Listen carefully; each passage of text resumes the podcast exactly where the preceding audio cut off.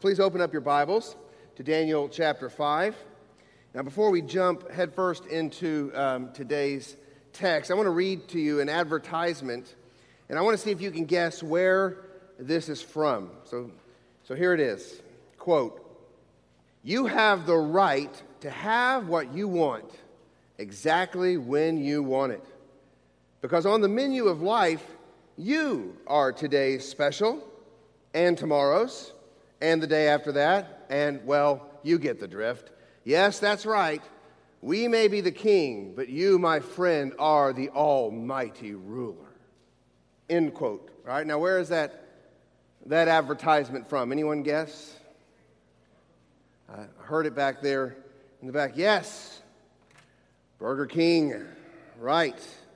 You, you can decree whether or not you want cheese or no cheese on that slab of beef. You, you can command those peasants in the back to put fries with your meal. Yes, you have the power even to supersize those fries. Now, friends, if there ever, ever is an example of false advertising, I think that very well might be the case.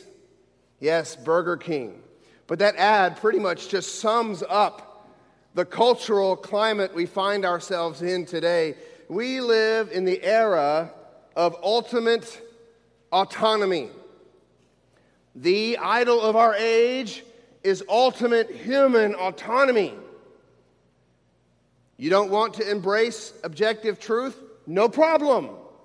The truth is whatever you want it to be. You can create alternative facts. You are the Almighty ruler. You don't want that baby growing inside of you? No problem. Call it an unwanted blob of tissue and kill it. You are the Almighty ruler. You don't want to take care of grandpa? No problem. Save some money, pull the plug. You are the Almighty ruler. You don't want to be a man? No problem. Identify as a woman. Heck, identify as a zebra. You are, after all, the Almighty ruler. That's the flavor of the day. Oh, but we know that this isn't something new to our day. Man has been on a quest for absolute autonomy from the very beginning. Since that first rebellion in the garden, the heart of man has continued to scheme, but the hand of God has continued overruling. That's what today's text is all about the heart of man in the hand of God. So please stand now as we read Daniel chapter 5. We're going to read the whole chapter and then we'll walk through it verse by verse. But Daniel chapter 5, we stand in the honor of reading God's infallible, inerrant, all sufficient word that does not return void. Verse 1. King Belshazzar made a great feast for a thousand of his lords and drank wine in front of the thousand. Belshazzar, when he had tasted the wine, commanded that the vessels of gold and of silver that Nebuchadnezzar his father had taken out of the temple in Jerusalem be brought, that the king and his lords, his wives, and his concubines might drink from them. Then they brought the golden vessels that had been taken out of the temple, the house of God in Jerusalem and the king and his lords, his wives, and his concubines drank from them. They drank wine and praised the gods of gold and silver, bronze, iron, wood, and stone. Immediately, the fingers of a human hand appeared and wrote on the plaster of the wall of the king's palace opposite the lampstand. And the king saw the hand as it wrote. Then the king's color changed and his thoughts alarmed him.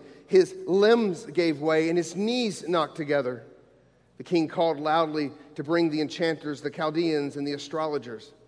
The king declared to the wise men of Babylon Whoever reads this writing and shows me its interpretation shall be clothed with purple and have a chain of gold around his neck and shall be the third ruler in the kingdom.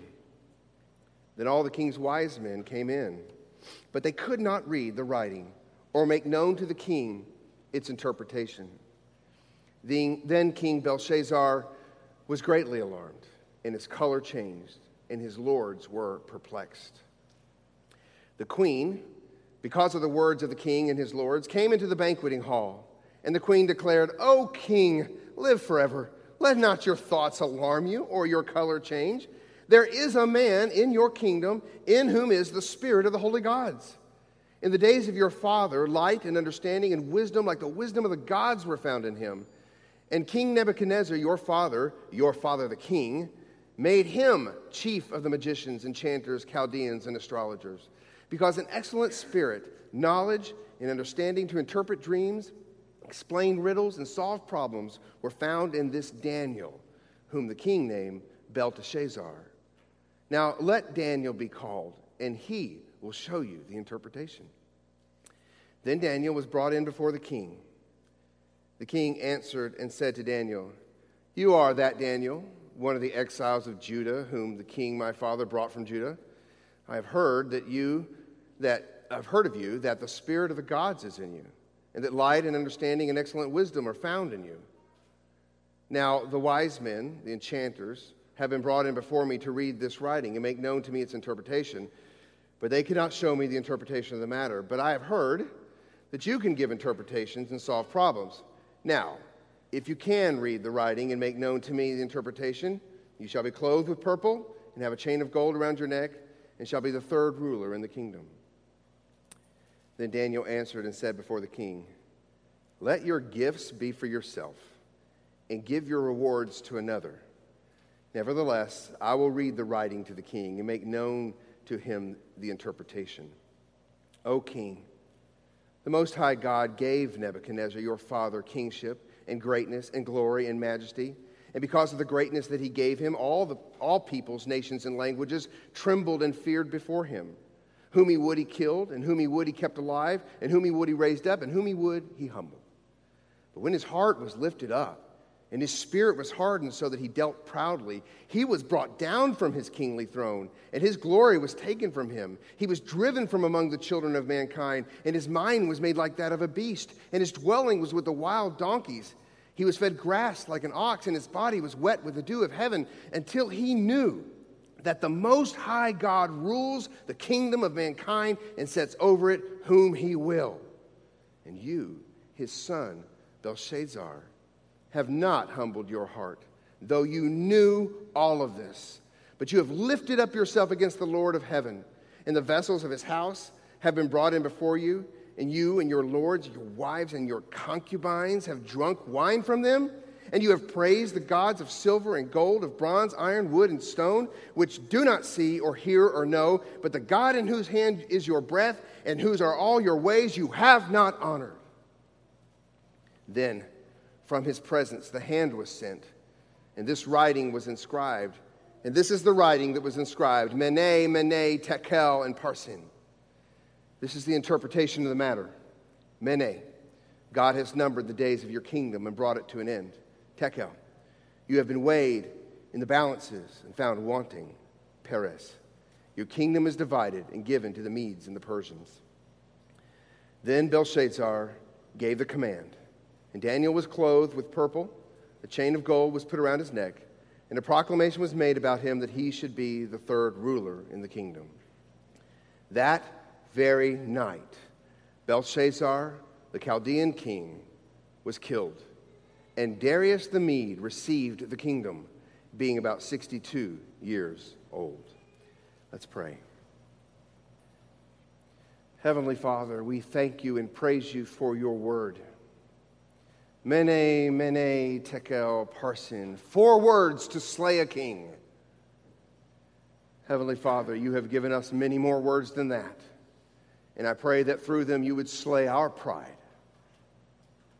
and cause us to repent of any ways that we've exalted ourselves, in any ways that we have profaned you in your name.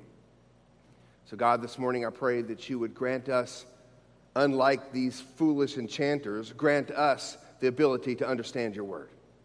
Give me a mouth to speak it. We pray in Jesus' name. Amen. Please be seated. So, we are traveling through the book of Daniel in this series called Between Two Kingdoms. And in the first four chapters, We've seen the story of Daniel and his companions and their interactions with one guy, one king by the name of Nebuchadnezzar. But then we come to chapter 5, and there is a sudden and unexpected and quite abrupt change in the narrative. There is a new king in town, a guy by the name of Belshazzar. Now, way back at the end of chapter 4, we saw Nebuchadnezzar in the very final verses of chapter 4 and verse 37 praising God. I think that Nebuchadnezzar was converted. He's on the throne and he's praising God. But then we come to chapter 5, verse 1, and we have this other king, Belshazzar, throwing a drunken feast. And between verse 37 of chapter 4 and verse 1 of chapter 5, about 27 years have passed. So, how do we get to this point? So, let me just give you a little bit of a history lesson here to, to help us understand the context of what's happening in today's passage. Now, as I mentioned, Nebuchadnezzar reigned, and he had reigned for 43 years. He came into power in 605 BC, and it was under his reign that Babylon reached its zenith, the, the, the, height of its power. And in 601 BC, they began to siege Jerusalem. And in 597 BC, Jerusalem fell. And you know the story. Nebuchadnezzar took with him some of the brightest and finest young men of the land to serve in his court back in Babylon. But Nebuchadnezzar eventually passed away in 562 BC and was succeeded by his son, a guy by the name of Amel Merodach. He's also called Evil Merodach in other places in the scripture. But he only reigned for two years before he was assassinated by a guy named Neriglissar, who himself only ruled for a few years. And he was succeeded by a guy named Labashi Marduk, who only reigned a few months before being assassinated by a guy named Nabonidus. And Nabonidus is recorded in history as the last king of Babylon. Nabonidus. It was Nabonidus who was defeated by Cyrus's army and who disappeared. He, he literally disappeared. No one knows what happened to him. So, when we get to chapter 5, verse 1, who is this king Belshazzar that we are abruptly and without any explanation introduced to? Well, it's quite a fascinating story, actually. Matter of fact, you need to know that chapter 5 was Exhibit A for the skeptics and liberal scholars who claim that the Bible is filled with errors. Chapter 5 was the passage they would go to to say, see, look here. We know from historical data that Nabonidus was the last king, and, and what you have here is some guy named Belshazzar. This is just some sort of fictional character created so that, so that Daniel or whoever the author of this book was could sort of push his narrative along. And so it was claimed that, that this is a clear evidence of errors in the Bible. And if there's historical errors, then there's got to be other errors. And so we can't trust the things like the miracles or the virginity, uh, the, the virgin birth of Christ or, or anything like that. And, and so we can't know really anything even about salvation. Well, that was the argument up until 1859 when a British archaeologist by the name of John George Taylor found these terracotta cylinders that had all this writing on it. And the, the first cylinder he found was called the Cylinder of Nabonidus. And there, as they studied what was written on that cylinder, wouldn't you know it, a name jumped off that cylinder. and The name was Belshazzar. And it turns out that Belshazzar was the son of Nabonidus. And more than that, he was the co regent, he was the co king of Babylon. And the reason was, was because Nabonidus spent most of his time outside of Babylon. You see, Nabonidus, when he came to the throne, wasn't a very popular king, mainly for religious reasons, and he spent the bulk of his reign, of his 17 year reign, he spent most of it out of the city, 500 miles away, in a desert oasis, while his son ruled in his place. And his son's name was Belshazzar. And so this explains in the text here this baffling phrase where it says that Belshazzar, whoever could answer the riddle for him, would become the third ruler in the kingdom. For years before this archaeological find happened, for years, um, people wondered why, why this story, why, did, why does he promise the third place in the kingdom? Because it was customary for kings, ancient kings, when they were giving someone some big promise like this, to promise them the second place in the kingdom, just like Pharaoh did with Joseph. And so it didn't make a whole lot of sense third place in the kingdom until this archaeological discovery that showed there were two kings. There was Nabonidus and his son Belshazzar, so the only position open was number three. But what's more is another thing that people continue to look at here and question and say, well, this has got to be an error, are the repeated places in this text today where Nebuchadnezzar is called Belshazzar's father. Now, the problem wasn't with the word father, it was very common. And it is even still common today to refer to an ancestor several, several steps back to be a father, just like uh, Abraham is called the father of the Jewish people, right? And he's our father as well spiritually. And, and, Jesus is the son of David. So that's not the problem. The problem is that when Nabonidus came to the throne, he was not from the line, the lineage of Nebuchadnezzar. He actually killed the last son of Nebuchadnezzar. He was of a priestly line and had no familial connection with Nebuchadnezzar whatsoever. So, how is it that this Belshazzar, his son, is anyway related to Nebuchadnezzar? Well, wouldn't you know it?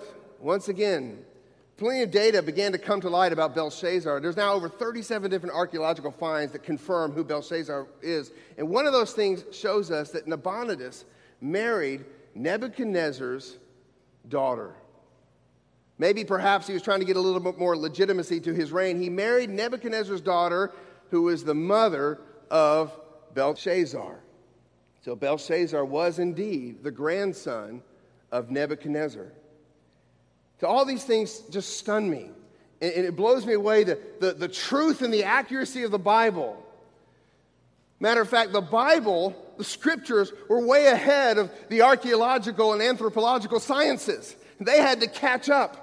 The Bible already had data that the rest of the world didn't have. And so, friends, let me just tell you don't get freaked out when skeptics comes, ah, well, there's this error and this, this error. Listen, even if it's something you can't explain, don't worry. This is a reliable book. This is a divine book. And it may be, just like it was till 1859 before we had answers about Belshazzar, it may be that the answers are yet to come. The key is don't worry, don't fear.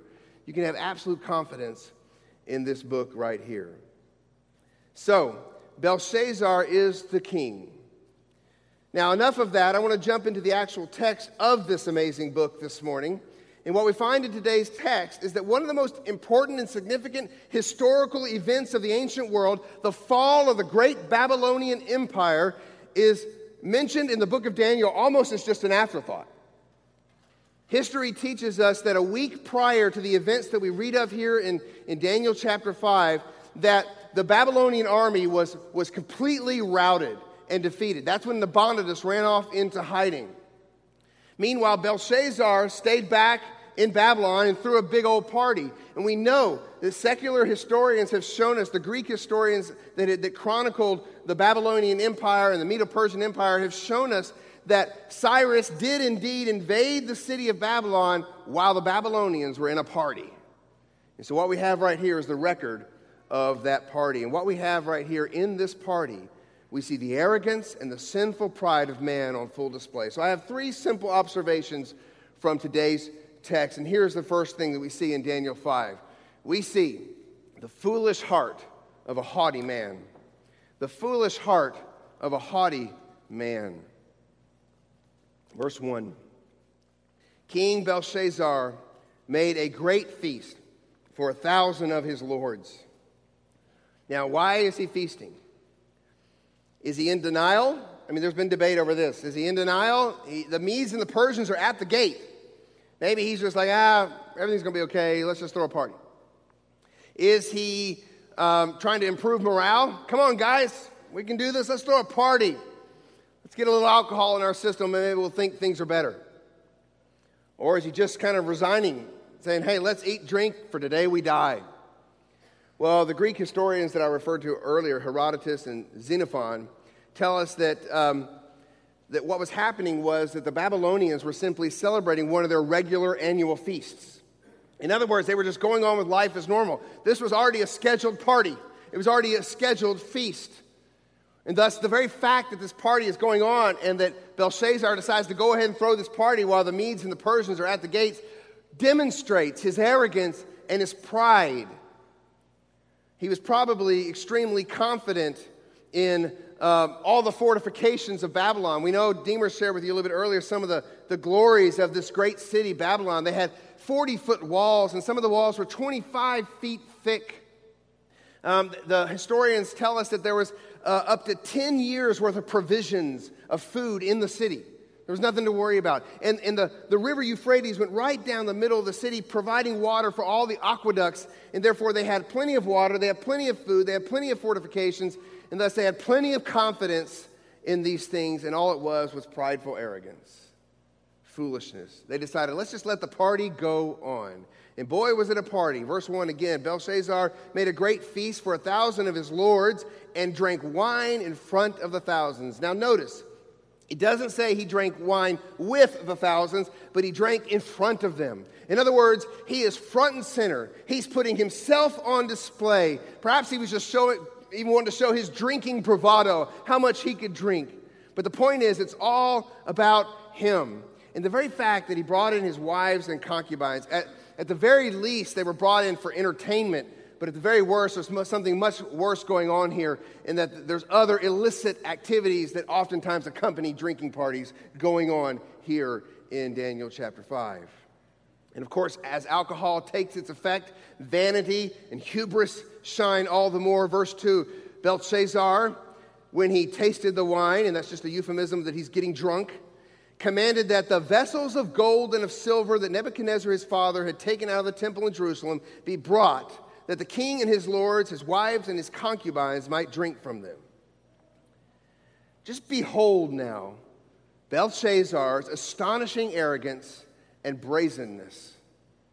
Nebuchadnezzar had carried off the furnishings of the temple, but not even he or any of the other kings who followed him had the, the chutzpah, the audacity, the gall to profane the vessels in this sort of way. Even if it was just out of superstition, no one would think about doing what Belshazzar is doing here. Everyone in Babylon knew who the Jews claimed their God to be. The Jews, unlike any of the other peoples, theirs wasn't a regional God. The Jews didn't claim that their God was the God of some created thing, like the God of the moon or the God of the ocean.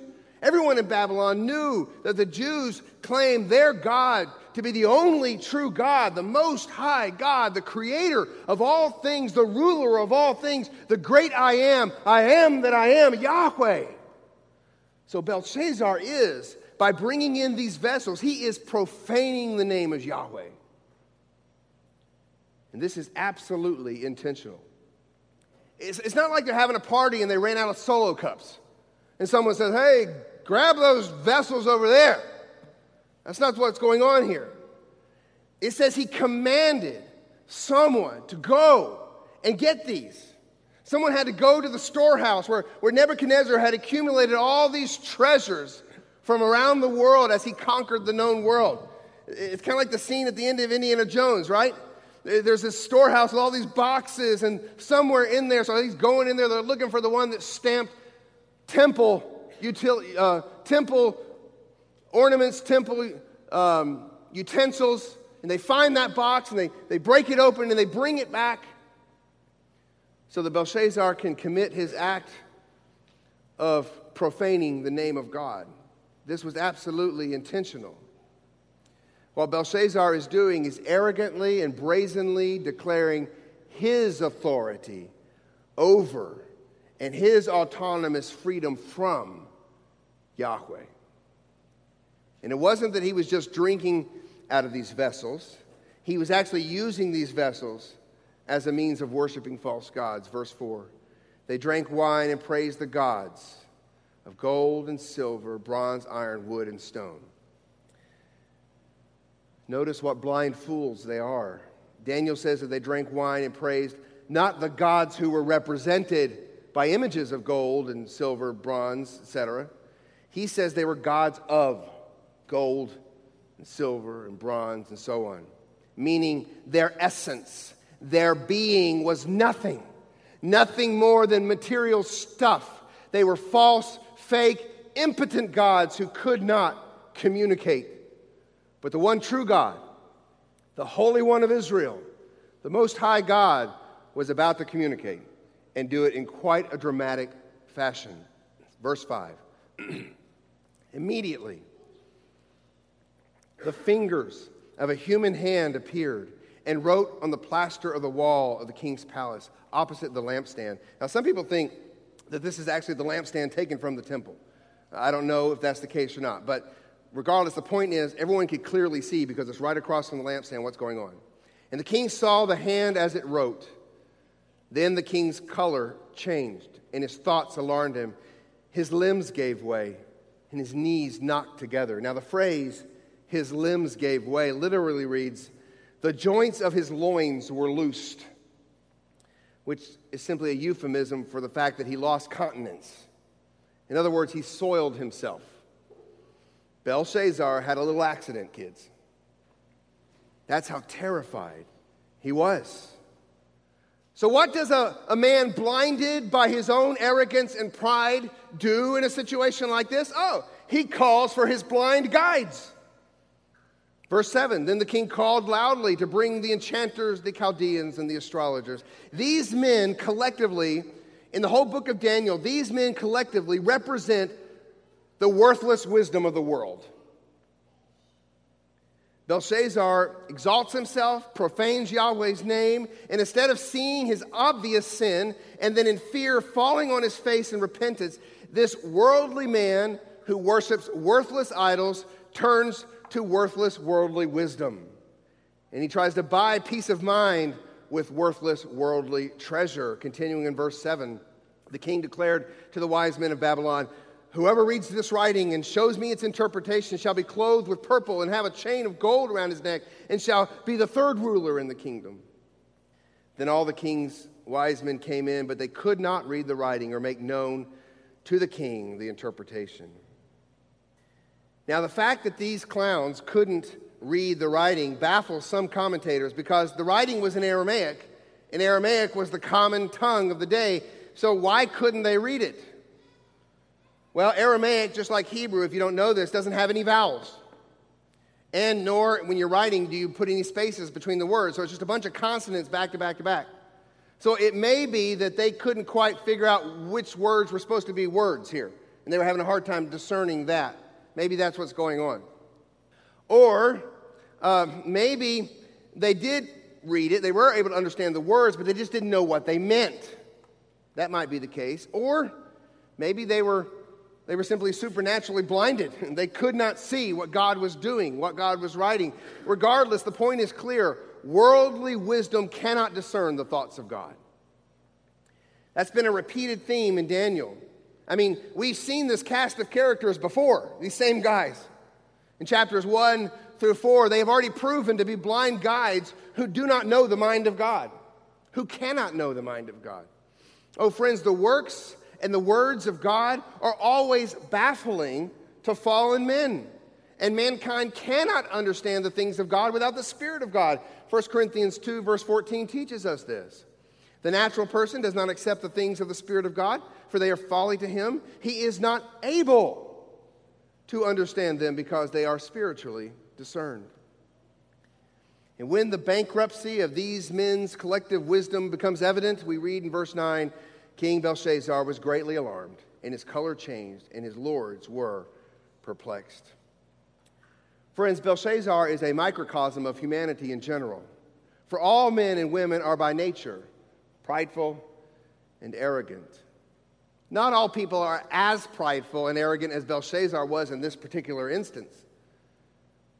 We are not born as depraved as we can be, but we are born depraved. And at the root of our depravity is pride. By nature, man hates God. By nature, man mocks God. By nature, when crisis hits, man refuses to turn to God and instead turns to the bankrupt wisdom of the world. By nature, man does not and cannot understand God's word unless God intervenes. And God does intervene. Though Belshazzar and his court of clowns cannot discern God's word, another man with a different heart is about to enter the story. And thus, the next thing I want us to see in today's text is simply this the wise heart of a humble man. The wise heart of a humble man. Of course, that man is Daniel. Daniel is an old man at this point. As I was going through the, the history earlier, maybe some of you guys were adding up some of the numbers. But Daniel, at this point in the story, should probably be in his late 70s or early 80s. And apparently, during the time between Nebuchadnezzar's reign until now, Daniel had been forgotten. But there was one person in the kingdom who had not forgotten him. Daniel 5, verse 10, the queen. Now, let me just say real quickly here this is not referring to one of Belshazzar's wives. His wives and his concubines are there in the party doing who knows what. This person came from outside the party. This is the queen. This is Belshazzar's mom. This is Nabonidus' wife. This is Nebuchadnezzar's daughter. This is a woman who would have seen Daniel in her father's court and experienced his wisdom and seen the many ways that he had helped her father and the ways he had helped the kingdom. And so she comes in like any good mom. She hears, she hears the ruckus going on. It says here, because of the words of the king and his lord. So she hears what's going on, and she comes into the banqueting hall, and she declares, O king, live forever. And I believe in these next words, there's a tone of chastisement. Let not your thoughts alarm you or your color change. Verse 11. There is a man in your kingdom in whom is the spirit of the holy gods. In the days of your father, light and understanding and wisdom, like the wisdom of the gods, were found in him. And King Nebuchadnezzar, your father, your father the king, and I think right there she's kind of rubbing in the fact that Nebuchadnezzar was a truer and wiser king. Your father the king made him, Daniel, chief of the magicians, enchanters, Chaldeans, and astrologers. Now listen to the queen as she as she just kind of continues to talk about the character of Daniel, and we see the heart of Daniel on display. Verse 12 Because an excellent spirit, knowledge, and understanding to interpret dreams, explain riddles, and solve problems were found in this Daniel, whom the king named Belteshazzar, not to be confused with this other guy who's the king right now. Okay, that was Daniel's Babylonian name, Belteshazzar. She says, Now let Daniel be called, and he will show the interpretation. Notice that Daniel's character went before him. Daniel's heart, as we've seen already in chapters 1 through 4, was one of humility. He never sought praise, he simply trusted God, and God exalted him. He lived with impeccable character and integrity so that even those who were not followers of Yahweh had great respect for him. Notice that the queen shows respect to him by using his Jewish name instead of the name that her father had given to him. Daniel is an example in this whole book of how one glorifies God while in exile. He took God's prophetic words to Jeremiah to heart. In Jeremiah 29 7, seek the welfare of the city where I have sent you into exile. And as we saw back in chapter 4, Daniel cared for Nebuchadnezzar. He was worried about Nebuchadnezzar. He cared for the place that God had placed him. And we need to learn from this. We can learn from Daniel. We are we are exiles as well in the new covenant sense. We are strangers in this world. And although I find problems with certain things, certain types of expressions of patriotism and stuff like that, friends, though this country has a lot of problems, we should still seek the welfare of where we are placed. We should seek the welfare of our communities. We should seek the welfare of our neighborhoods. We should seek the welfare of our nation. We can learn a lot from Daniel. I think perhaps the apostle Peter had Daniel in mind when he wrote these words to the church, 1 Peter 2:11, "Beloved, I urge you as what? Sojourners and exiles to abstain from the passions of the flesh which wage war against your soul." And listen to this verse. This is the one I want you to focus on in this particular case. Keep your conduct among the Gentiles honorable, so that when they speak against you as evildoers, they may see your good works, your good deeds, and glorify God on the day of visitation. Oh, friends, do we live in such a way that those who know us, even if they're not believers, want to call us first when crisis hits? Do we live in that sort of way? Do we live in such a way that people, even though they can't explain it, see the Spirit of God at work in us? Or are we indistinct from the world around us? Bobby shared a, a question with me this week, a question that someone asked him and he said it convicted him, and it convicted me as well. So let me just put this question before you guys. Here it is. You know, and I hope I got it right, but it was something like this If you were to move today, would anyone in your neighborhood mourn your loss? Let that sit on you for a little bit. If you were to move today, would anyone in your neighborhood, would anyone at your work mourn your loss? You see, Daniel's absence was felt. The queen mourned the fact that he was not called in. So she says, Call this man in. But Belshazzar himself, he's still full of pride. He's still full of arrogance. His very first words to Daniel, that they are, they are designed by him to put Daniel in his place. Verse 13. You are that Daniel, one of the exiles of Judah, whom the king my father brought from Judah. He reminds Daniel that he's just a, a notch, just a very little notch above a slave. And then he goes on to verse 14. I have heard of you that the spirits of the gods is in you, and that light and understanding and excellent wisdom are found in you. Now, the wise men, the enchanters, have been brought in before me to read this writing and make known to me its interpretation, but they cannot show the interpretation of the matter. But I have heard that you can give interpretations and solve problems. Now, if you can, read the writing and make known to me its interpretation. You shall be clothed with the purple and have a chain of gold around your neck and shall be the third ruler in the kingdom. And so now it's time for Daniel to speak for the first time in today's text. For Daniel to speak and introduce this foolish pretender of a king to the holy God, to the King of Kings. And so the last thing we'll see this morning is the sovereign hand of a holy God. We've seen the foolish heart of a haughty man, the wise heart of a humble man, and now the sovereign hand of a holy God. If you haven't picked it up by now, the major theme of the book of Daniel is the sovereignty of God over the affairs of all men and the absolute supremacy of God's kingdom over the kingdoms of men. And we see it again today. It's like deja vu all over again. Daniel skips the pleasantries this time. He puts to rest any idea. He's not going to even entertain the idea that Yahweh or Yahweh's servant can be bought. So he says in verse 17, Let your gifts be for yourself and give your rewards to another. Nevertheless, I will read the writing to the king and make known to him the interpretation. And now, before Daniel gives the interpretation, this 80 year old man launches into a fiery sermon. He has no fear. And as we read this, I want you to listen to the emphasis on God's sovereign hand. So maybe underline in your Bible where you see Sovereignty, sovereignty, sovereignty, sovereignty. Verse 18. Here we go. O king, the Most High God gave Nebuchadnezzar, your father, your father kingship and greatness and glory and majesty. And because of the greatness that he gave him, all peoples, nations, and languages trembled and feared before him. Whom he would, he killed, and whom he would, he kept alive. Whom he would, he raised, and whom he would, he humbled. Let me just pause right there. In other words, Nebuchadnezzar's power, and he was a powerful man, the most powerful man in the world before he died. Nebuchadnezzar's power, which from man's vantage point seemed absolute, was actually a borrowed power. It was a borrowed power. Verse 20.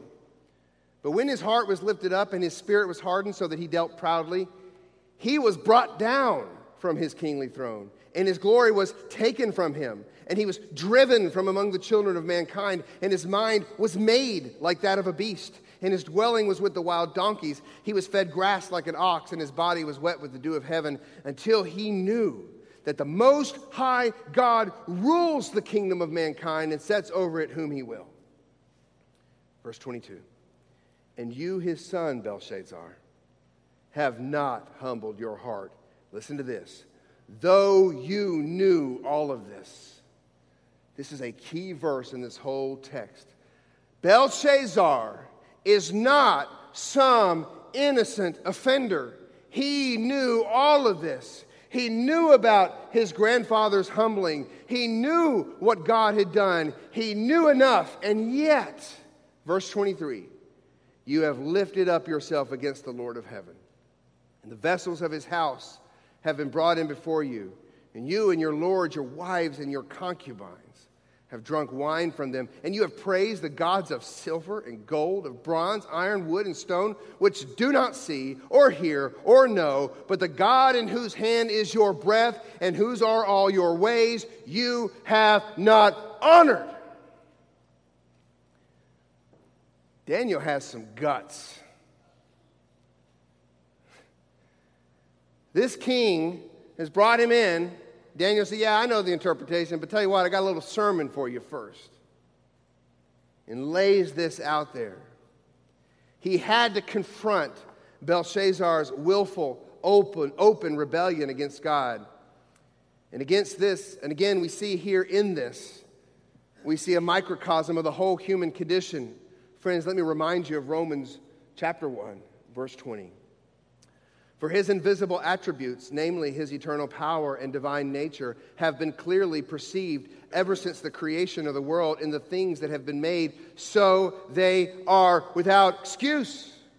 For although they knew God, they did not honor him as God or give thanks to him, but they became futile in their thinking, and their foolish hearts were darkened. And let me jump down to verse 28. And since they did not see fit to acknowledge God, God gave them up to a debased mind. There are no innocent offenders. There are no ignorant sinners. There are no naive lawbreakers. For what can be known about God is plain to all. No one has an excuse. Belshazzar knew enough. He knew enough to turn to the one true God that he had foolishly presumed that he could just ignore God. He presumed that he could just live however he wanted. He presumed that he had time. Perhaps he presumed that since God was so patient with his granddad over and over and over again, he'll do the same with me. So let me show off a little bit and take Yahweh's stuff and show these people how amazing I am, that I am the Almighty ruler. Romans 2 4. Do you presume on the riches of his kindness and forbearance and patience, not knowing that God's kindness is meant to lead you to repentance?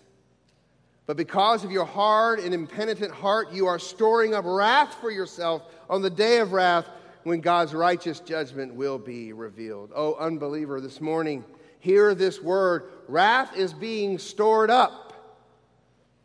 And though God was patient with Nebuchadnezzar and gave him chance after chance to finally see the truth and repent, this same God, very same God, had no such patience with Belshazzar. Romans 11 12 says, Note the kindness and severity of God. In Daniel, we see both sovereign grace and sovereign justice on display. And for Belshazzar, the just and irrevocable sentence of heaven's court was about to come down. Verse 24.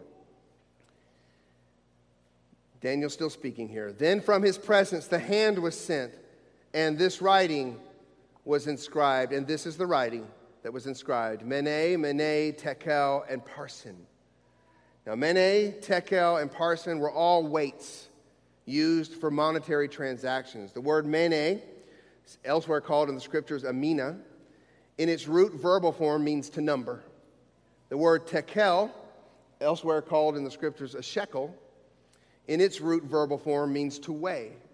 And the word Parsin simply means half. Usually it referred to half a shekel. And in its root verbal form, it means to divide. So basically, what's being said here is numbered, numbered, weighed, divided. And now Daniel is going to reveal the symbolic meaning of these words, verse 26. This is the interpretation of the matter. Mene, God has numbered the days of your kingdom and brought it to an end. Tekel, you have been weighed in the balances and found wanting. Peres, your kingdom is divided and given to the Medes and the Persians. And with this last one, Daniel took the singular um, word that Parsin and used the plural instead, Peres, because it's a play on words. Peres is very similar to the word for Persians. So there it is. Time is up. Proverbs 16, 18. Pride goes before destruction, and a haughty spirit before the fall. Now, many commentators wonder why, after this fiery sermon and interpretation that Daniel gave Belshazzar, why, after that, which was a negative sermon for him, he still gave Daniel the rewards. He still, I mean, you might be expecting instead of a gold chain around Daniel's neck, it would have been a noose. But Daniel gets the rewards at the end. Some people think, well, Belshazzar, he's just trying to save face for all of his, all of his people that are there watching. He's just trying to save face so that he keeps his word. Other people think that maybe he was just so distraught that he's just numb and he just says, Give it to him. It doesn't really matter. The point is, God exalted the humble man and brought down the proud man. God arranged for Daniel to still get the rewards. Proverbs 18:12 Before destruction a man's heart is haughty, but humility comes before honor. And destruction has certainly come for Belshazzar and for Babylon. You see, history tells us that Cyrus and his army sat outside those walls, and while the Babylonians were partying, all the elites of the kingdom were there at the party. They began to divert the river Euphrates. And when they diverted the river Euphrates, it caused the water levels to come down below the grates, the grates where the, where the river fed the aqueducts. And they were able to climb underneath those grates and enter this amazingly fortified city with absolutely no battle whatsoever. They eh, came underneath the gates, and the historians tell us they went straight to the palace where Belshazzar was drunk and partying. And we read in verse 30 that very night, Belshazzar, the Chaldean king, was killed. And Darius the Mede received the kingdom, being about 62 years old. And there, in those two little sentences, the Bible sums up one of the most amazing moments in world history the fall of the Babylonian Empire. But what is monumental to man is but a blip on God's radar screen of redemptive history. God rules the rulers, God writes the history. Notice it says that Darius the Mede, and we'll discuss who that is next week, Darius the Mede received the kingdom. It was given to him by the God who Daniel said back in chapter 2, verse 21 removes kings and sets up kings. So, what do we do with this amazing passage? I love these great stories in the first few chapters of Daniel. What do we do with this? How do we apply this? What does this have anything to do with our contemporary setting?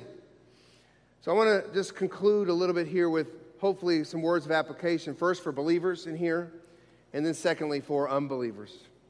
First of all, for the believer, friends, don't sweat history.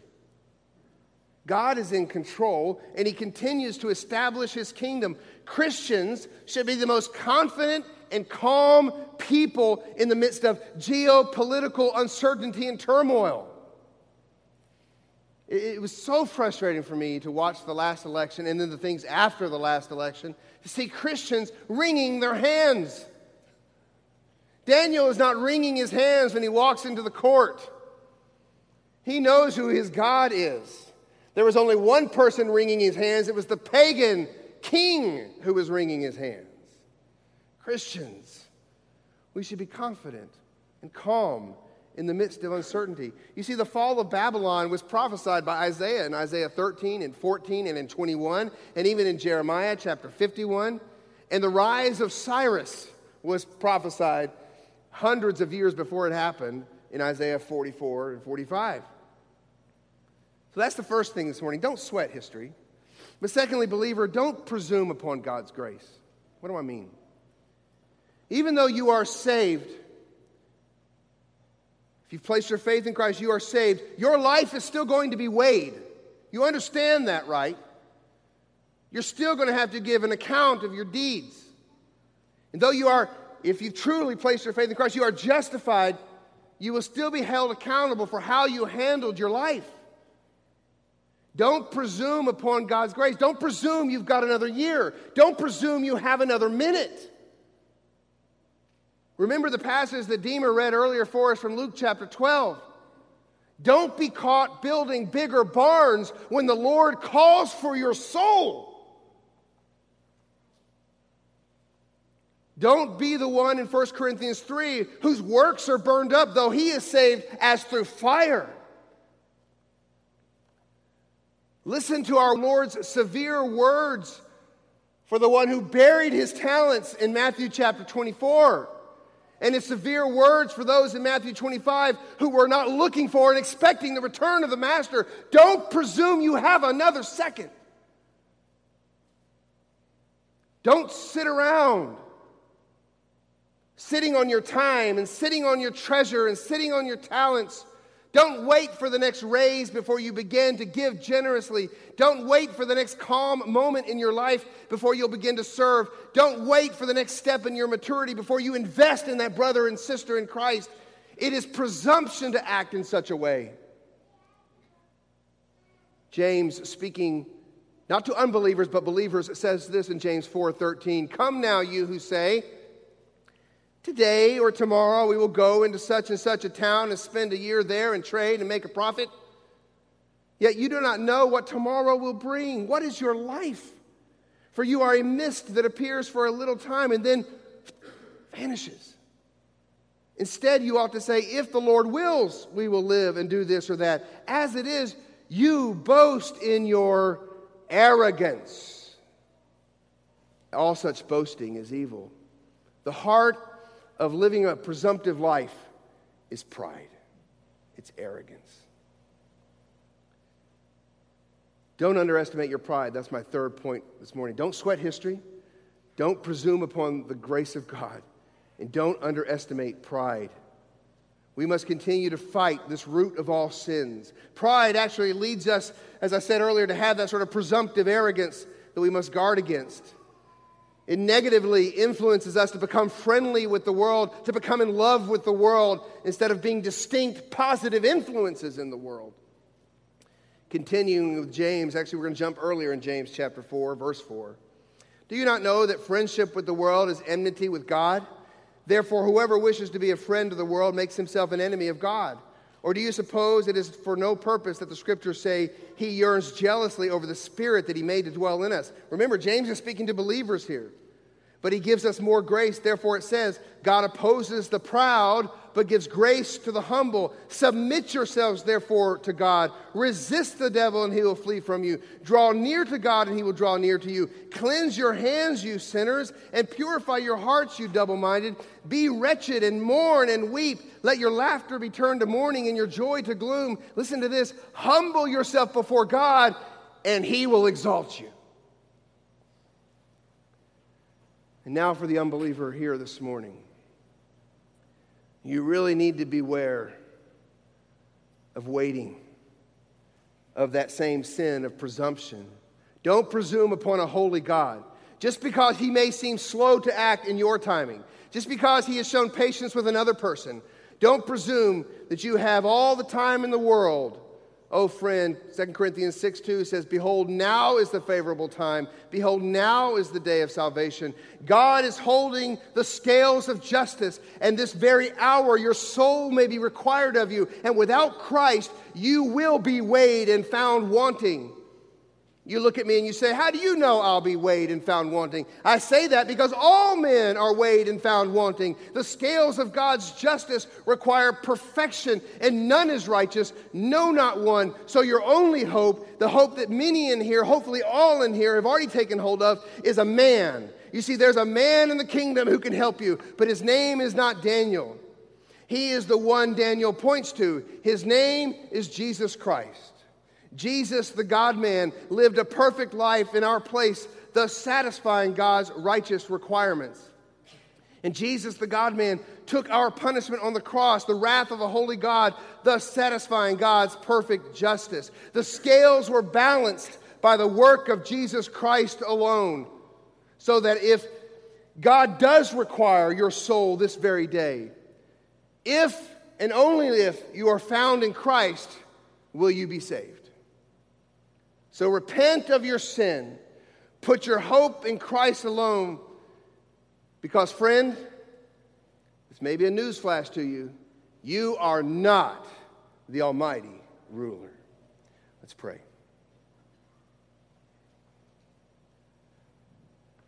Father, I thank you for a great passage of Scripture like this one that shows us your sovereign rule and shows us how much you hate arrogant pride. But, Father, the temptation for all of us in here this morning is to look at this Bible story, maybe even just call it sort of a kid's story, and think that it has nothing to do with us. Lord, this story was written for us not so we can know about the history of Babylon, but so that we can know about the nature of man before a holy God. So, Father, I pray that you would do your convicting work, that you would send your Holy Spirit to work in our hearts, convict us of our sin, our presumption. Lord, help us to be people who live in such a way with that humble heart that Daniel had to live in such a way that we make a difference in the kingdom. That people know there is something strange, something different about that guy or that gal. Oh, Father, I pray for the youth in the room here. We all know, all of us who have gone through those years know, there is a spirit of invincibility that settles upon the heart of every teenager. And that invincibility is nothing more than that presumption that we spoke of earlier. Lord, I pray that no young person in here would presume they have another moment to live, but instead would say, Father, use me however you want. There are some older people in this room that through tears can tell these young people, don't waste 30 years of your life. So, God, I pray that you would be with us as we sing this final song. Stir up our hearts. Stir up our hearts by who you are. You are the holy God.